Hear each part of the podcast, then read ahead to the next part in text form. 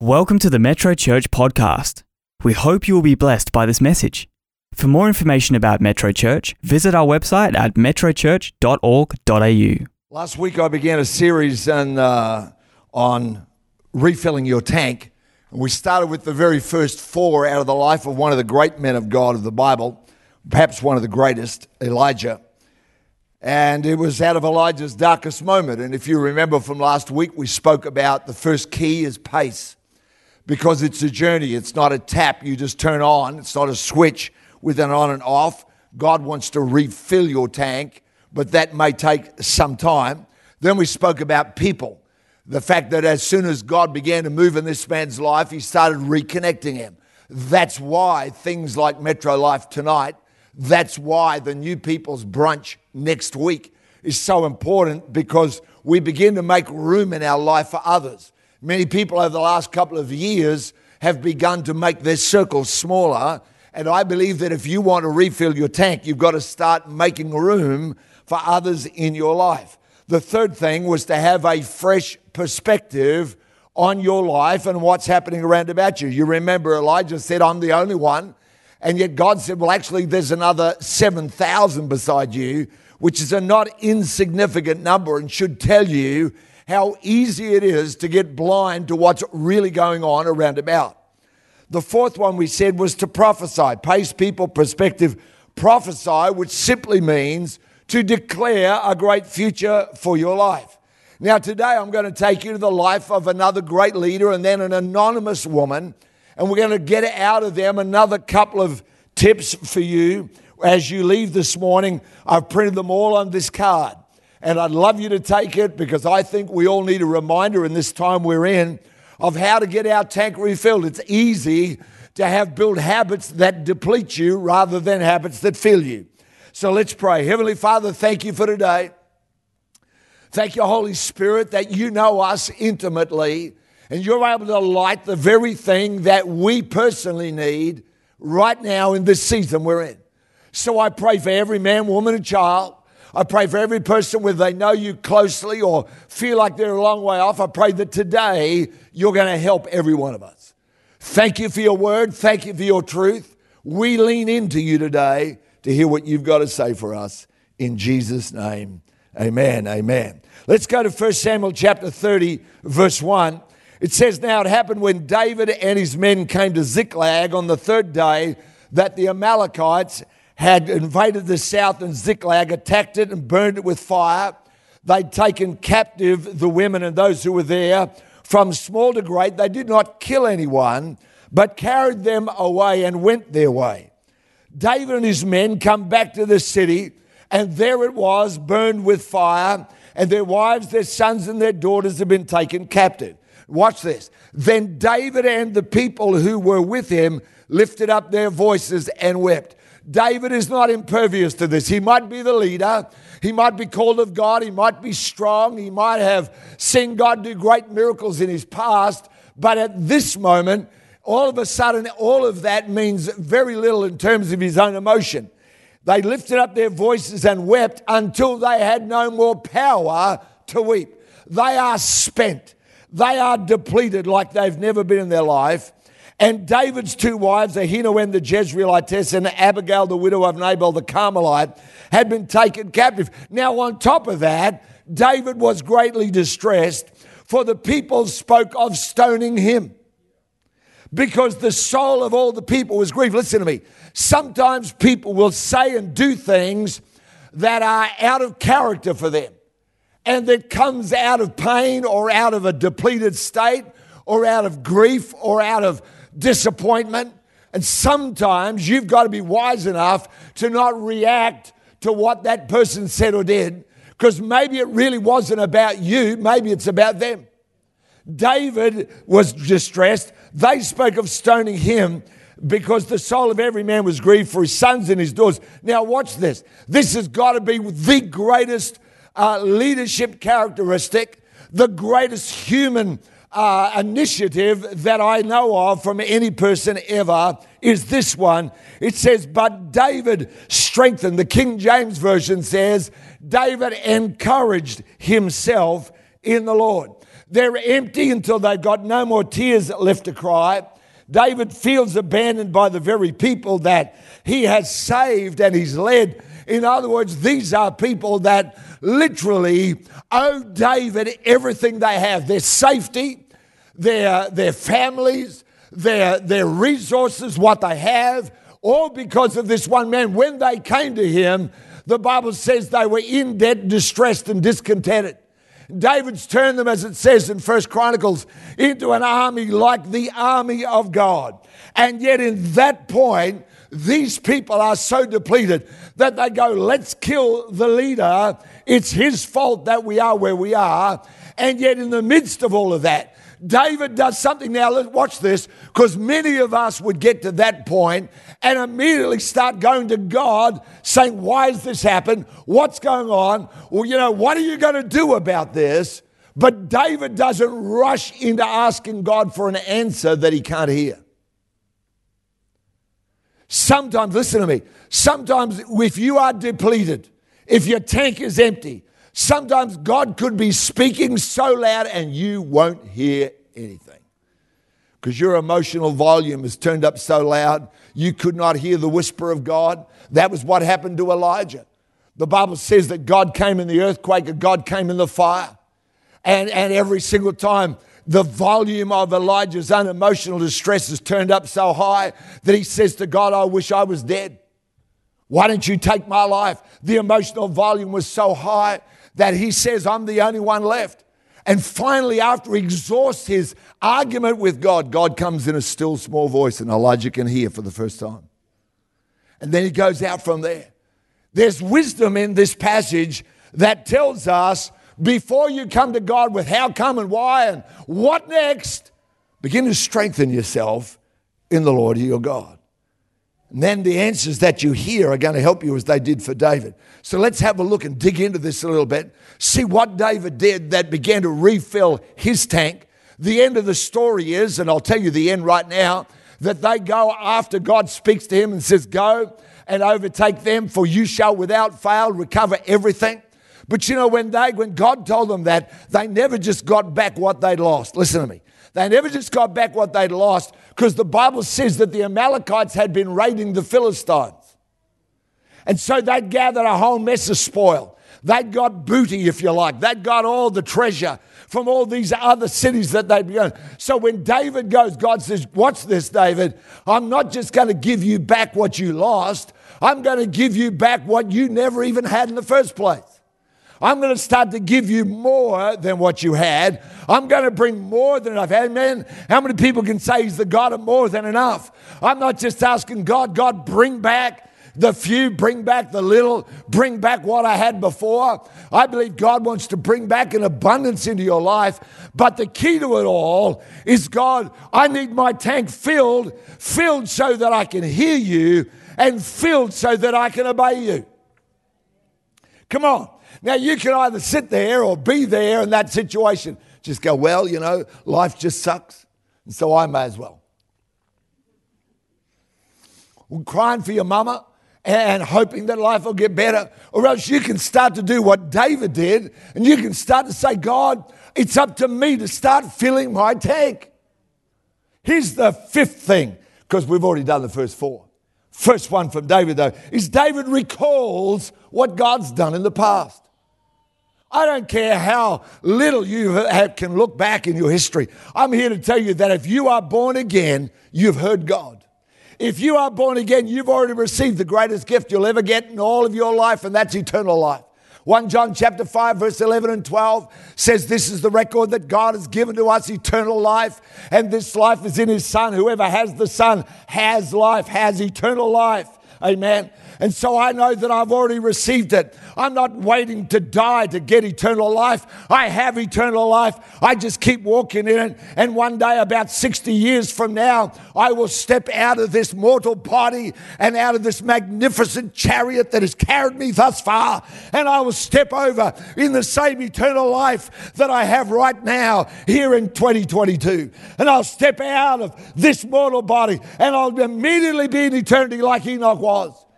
Enoch walked and with God, and he was not because God took him. He was in a place where one minute he was there and the next minute he was somewhere else. Amen. Woo! Don't wonder about heaven. It's there for you in Jesus' name. David recalls what God has done. Psalm 42, listen to it, verse 5, verse 6. Why am I discouraged? Why is my heart so sad? I will put my hope in God. I will praise him again, my Savior and my God. Now I'm deeply discouraged, but I will remember you. Even from distant Mount Hermon, the source of the Jordan, from the uh, land of Mount Mizar. He says, God, I look over all my travels and I see your hand. I'm very sure that every one of us here could look back over our life. My father used to sing a song when I was a kid Count your blessings Name them one by one, and it will surprise you what the Lord has done. And I've got a friend of mine who keeps what he calls a blessing book, and he writes those things down. I know that for me, most nights as I put my head on the pillow, I lay there and I, and I begin to say, God, thank you for this today. And thank you for that today. And thank you for your help in that today. Do you know what I'm saying? You begin to recall the things God has done. And I'm very sure that every one of us, if we really start thinking about it, we'll discover there's a very, very long list. David recalls what God has done. Secondly, or number six, David rehearses God's promises. He rehearses the promises of God. Psalm 119, verse 49, David said this Remember your promise to me. It is my only hope. Amen. You know, Sometimes you just need to begin to declare this is what God said about your life. Amen. One of the reasons why in this church we, we encourage and believe in the gift of prophecy and the spirit of prophecy is because we want people to hear the promises of God for their life. Amen. And God's got more for you to come than what you've already got. It doesn't matter how much blessing you have. It's not like God goes, Well, that's enough. Be satisfied.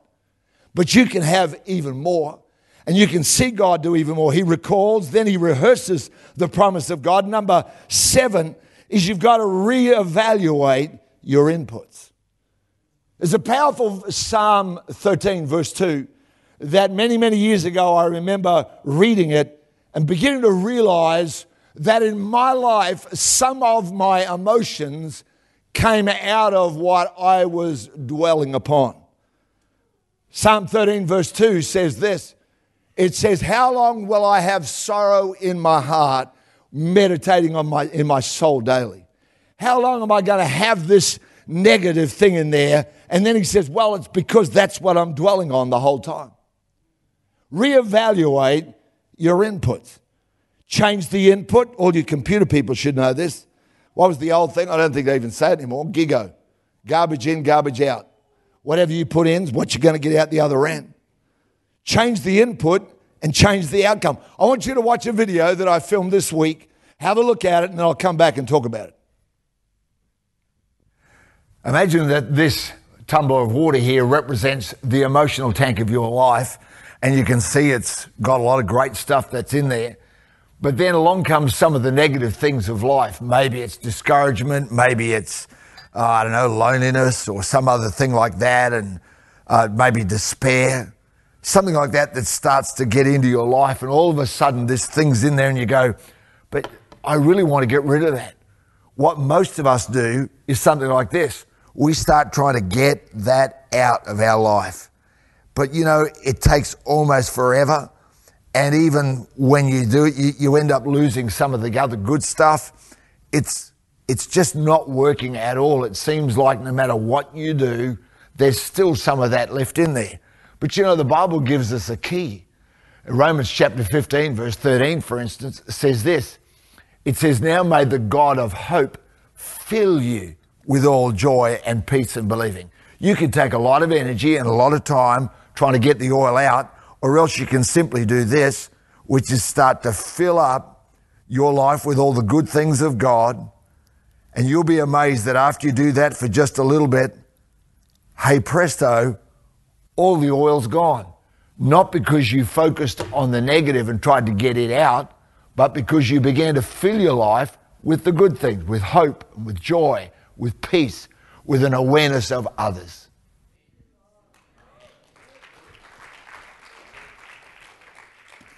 Thank you to my daughter Rebecca for that illustration. Uh, but think about it a second. Just put, can we put up the last frame? Can we put that up? I just want to point something out to you. We'll have a look at this here in a minute because when the oil's on the top, what do you see? It's the oil, isn't it? And lots of times when we get depleted, all we can see is our, our, our bad emotions, our negativity. All we can see are how we feel, how hopeless it looks, how despairing it might appear to be. And a lot of times we start going, Oh God, take away my worry. Oh God, take away my anxiety. Oh God, I feel so lonely. Oh God, take away my loneliness. God, I hate feeling. Oh God. And we focus so much on that. Listen to that verse again, Romans 15 13. Now may the God of hope fill you.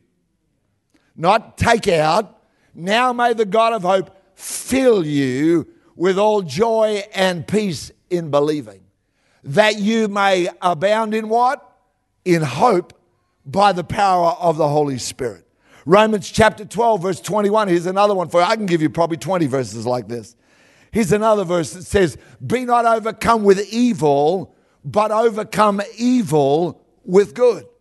Listen to me. I've counseled many people over the years who were so locked into their fear, so locked into their despair, so locked into their sense of no, no point to anything and they kept on praying every day, oh God, let this be a day I don't have it.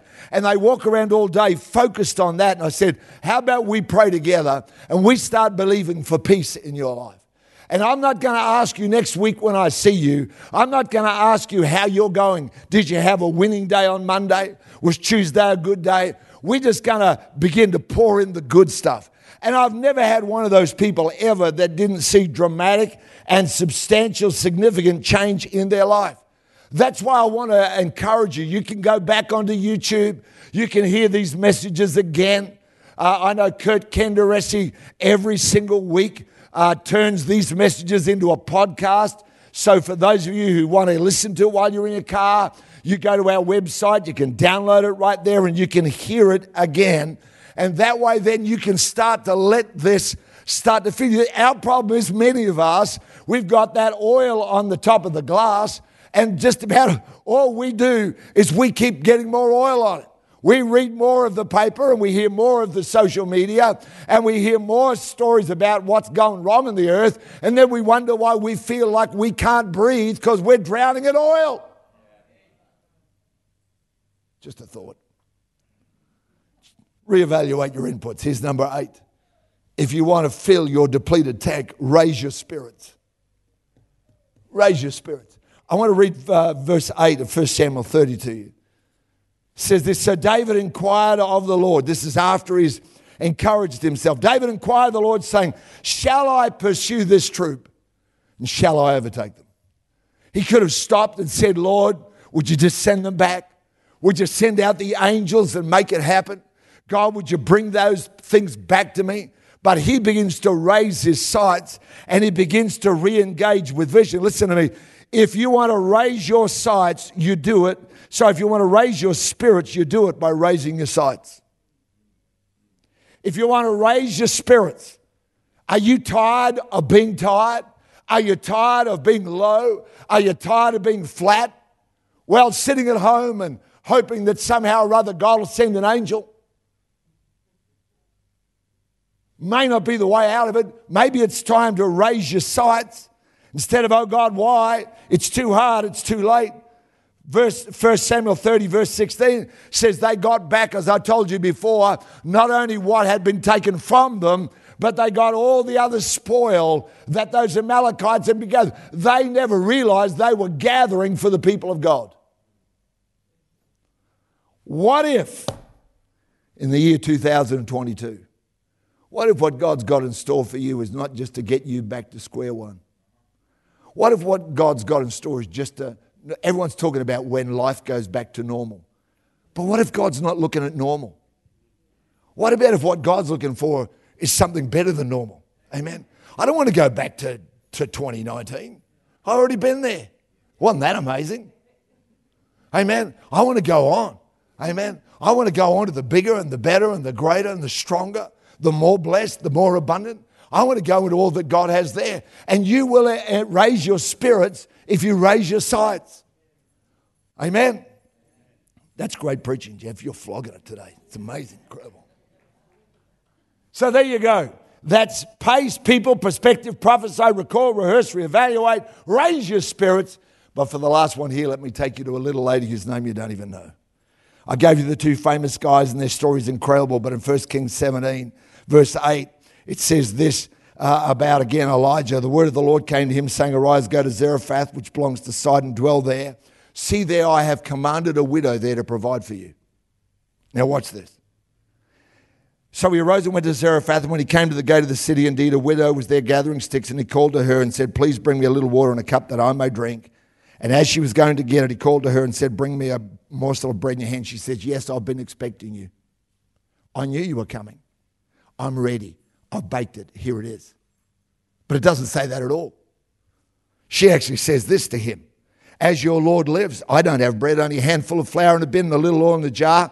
And see, I'm gathering a couple of sticks that I may go and prepare it for myself and my son, that we may eat it and die. This woman's absolutely at the end of her tether, as we say here. She's absolutely depleted. And instead of God saying, you know what, I want you just to just have a peaceful end, God says, I'm sending somebody. You don't even know they're coming. You've got to get this this morning. Because so many of us, when we get depleted, we shut down. We just want to look after me. It's all about me. It isn't fair. I don't know the rest of the words, ah, and I don't even care. And so we get into that place and it becomes about us. Listen to me. God's answer for this woman was to send, oh, God's answer for this woman. Are you with me? God's answer for this woman was to send someone to her with a need. Come on. You, you're down, you're depleted, you don't want to help anybody. All you want is leave me alone. I'm going to just make a little bit of bread. I'm going to give it to my son. Then we're going to go and curl up in the corner and die. That's what her, her thought is. And God says, I'm sending someone to you. But you know, when, she, when Elijah turns up, he doesn't look like the man of God with an answer. She doesn't know anything about what he's going to declare and prophesy. All he looks like to her is another demand on her already depleted self. Are you getting this this morning?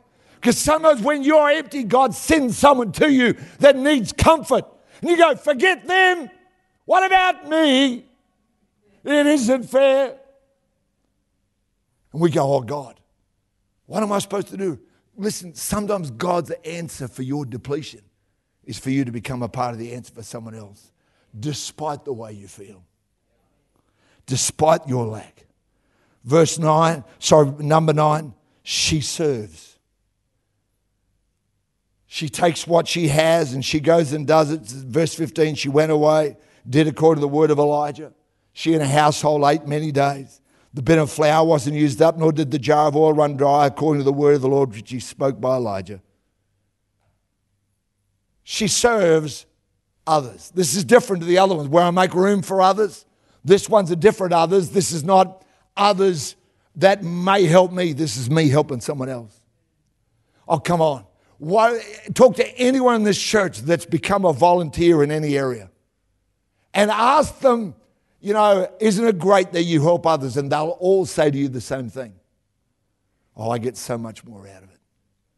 I have a joy. I feel like, you know, it's the highlight of my week. She serves others. Number 10, the last one, if you want to fill your depleted tank, is you've got to sow. The key to this story really is in verse 13. And Elijah said to her, Do not fear, go and do as you have said but make me a small cake from it first. Because you know, it's always easy to give out of your extra. Well, I got a few extra coins, I can throw them in. But God says to this woman, when you are depleted, it's the priorities that matter the most. Go and make me a small cake first. What out of my little? You want me to give away what I've got? I haven't got much. God says, if you do that, I'm going to pour out an abundance and a blessing into your life that you will never, ever be able to even deal with. Imagine what this woman was like when all of her neighborhood.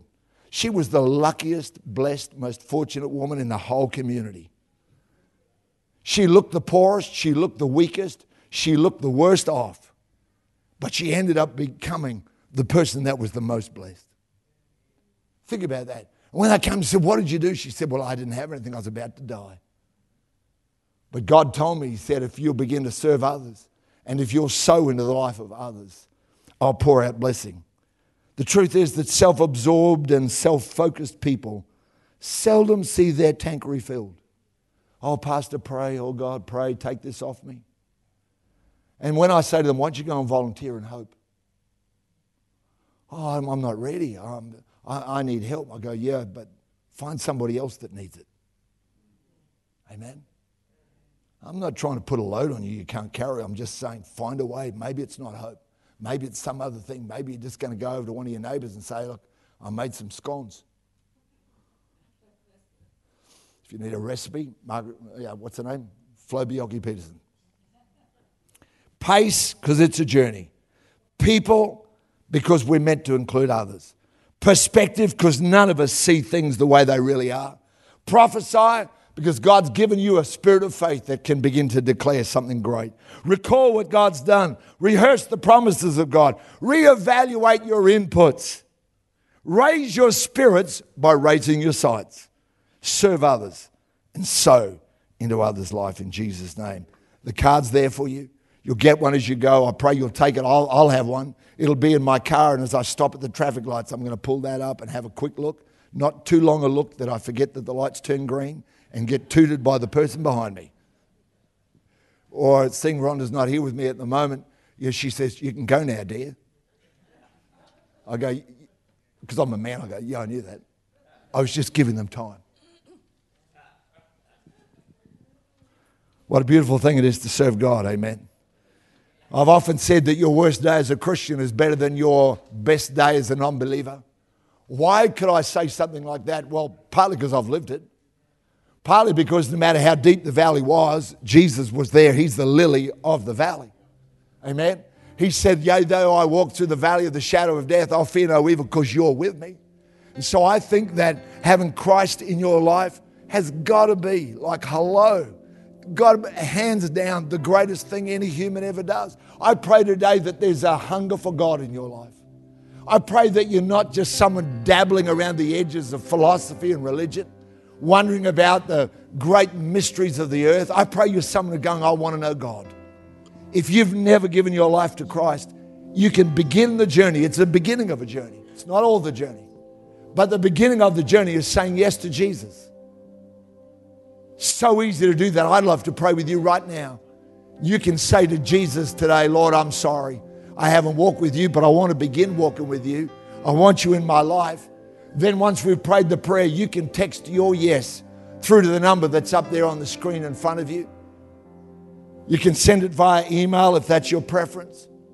If you're with us on the Metro Church Online platform, the yes button's there for you. And then after that, we'll send you a prayer and a Bible verse every day different for 30 days just to get you started, to help you. Give your yes to Jesus today. Let's pray. Heavenly Father, I pray for those people right now that they've been like people looking at in the shop window, thinking, I love what's in there, but I don't know how I'd ever get it. Jesus, today you're speaking to their heart and saying, I'm there and I'm ready. I want to come into your life. I just need your yes.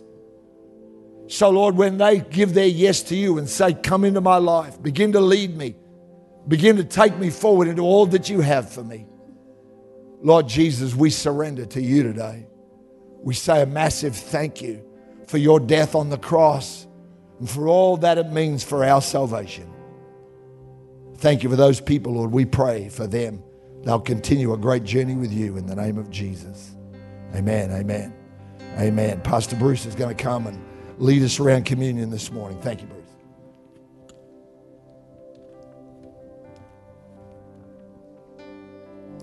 Well, what a great part of the service that we get to do now, which is having communion together. And if you're online, uh, please, you're welcome to join us. So maybe just uh, head off to your pantry and uh, uh grab some a small piece of bread or a cracker or something and some juice and some water and uh, join us in a moment. And so, host team, thank you. Uh, you can begin serving us. So, for everyone in the building, just please hold on to the emblems for a few moments the bread and the juice uh, so that we're all served and then we can all eat together. But in this, and I always love communion, it's always a special thing that we do, and I like that we give it the prominence and the significance that we do because it is an amazing thing. It, it takes us back to the point of our salvation. You know, Pastor Geoff, in the beginning of his message, he talked about the fact that if we accept Jesus into our heart, then we have already received eternal life. Well, all of that happens because of his sacrifice on the cross. And these elements of communion take us back to that. And if that wasn't as significant enough, I just love how Jesus showed us about this, how he explained this to us. So, um, if you're not familiar with it, here's a passage from the book of Matthew, chapter 26, and verses 26 to 27. This is Jesus giving the first communion. And as they were eating, Jesus took bread and blessed it and broke it. Did you hear that first part? As they were eating, they were already together. Demonstration of the power of coming together for a common purpose, the, the power of coming together as fellow believers in Christ. These were his disciples. This wasn't a crowd. Jesus could have done this communion anywhere, anywhere with his disciples, side of a mountain with all crowds, but he did it in a special environment where everyone was gathered together for a common purpose. As they were eating, Jesus took bread, blessed and broke it, and gave it to his disciples and said, Take, eat, this is my body. Then he took the cup and gave thanks and gave it to them, saying, Drink from it, all of you. What an amazing thing that Jesus chose that time of togetherness, that time of being connected with one another to disclose, I suppose, what was to come. He was foretelling his broken body being the sacrifice for our eternal life. He was foretelling the shed blood that was required as a sin offering for all of us. This is such an amazing, powerful thing that we get to do. Let's take these emblems and let's pray. Father God, I thank you for this morning. I thank you for this time that we get to come together as a church family, Lord, gathered in the building, online, and maybe people joining us online afterwards, but they're here with you. They're hearing me pray this prayer right now. And Father, we thank you for the togetherness that you placed inside of our heart. We thank you for the prominence and the significance of that. And of course, Lord, we thank you for these emblems that speak about your sacrifice and why you did it, Jesus, to give us eternal life, to wash away our past, to wash away our sin. Lord, we are so grateful. We can never repay you other than giving our lives to you and to serve you. So, Lord, this morning, as we come to you, we thank you for that. We appropriate it, we apply it into our lives, and we thank you for it in Jesus' precious name. Amen. Let's eat and drink.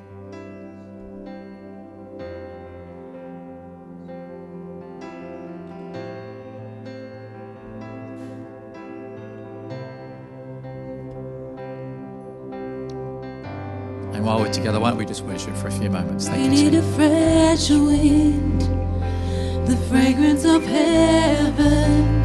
Pour your spirit out.